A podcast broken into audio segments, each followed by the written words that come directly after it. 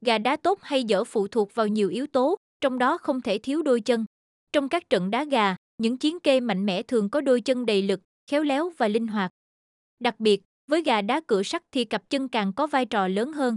Chính vì vậy, muốn tìm gà đá cửa sắt thì nhất định phải biết cách kiểm tra, đánh giá xem liệu chiến kê này có sở hữu đôi chân vàng hay không. Mỗi dòng gà đá sẽ có những dấu hiệu riêng để đánh giá chân. Chọn được chiến kê có chân đẹp, sư kê sẽ thêm cửa sắt và cho chúng lên sới gà.